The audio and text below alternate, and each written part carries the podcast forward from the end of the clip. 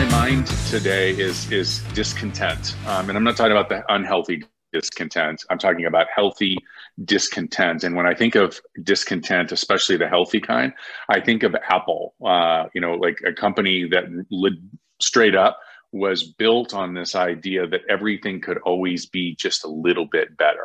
Um, or I think of Chick Fil A that has has become one of the top service companies in the world from their their healthy discontent with how they serve clients always not asking oh, or, or, or coming up with these ideas oh i can't do that. But but instead what if?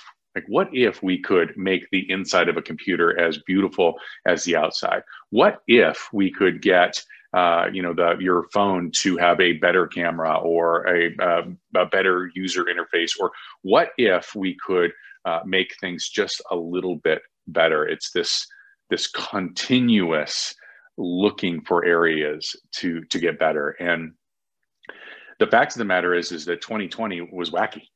It was very wacky. Uh, and through it all we were given some opportunities however to see things differently.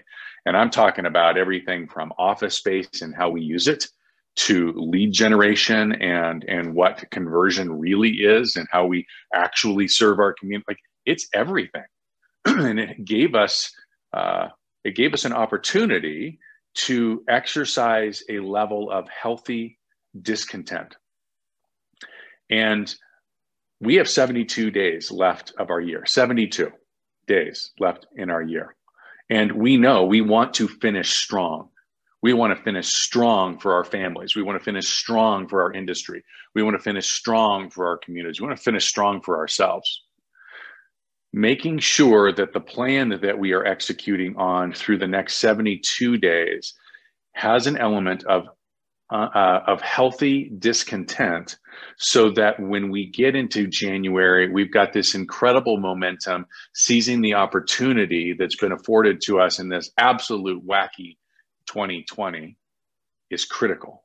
So ask yourself today what do I need to have healthy discontent about? And formulate your plan for not only finishing strong in 2020, but creating the momentum and having an even better year in 2021. Bye, guys. Have a great day.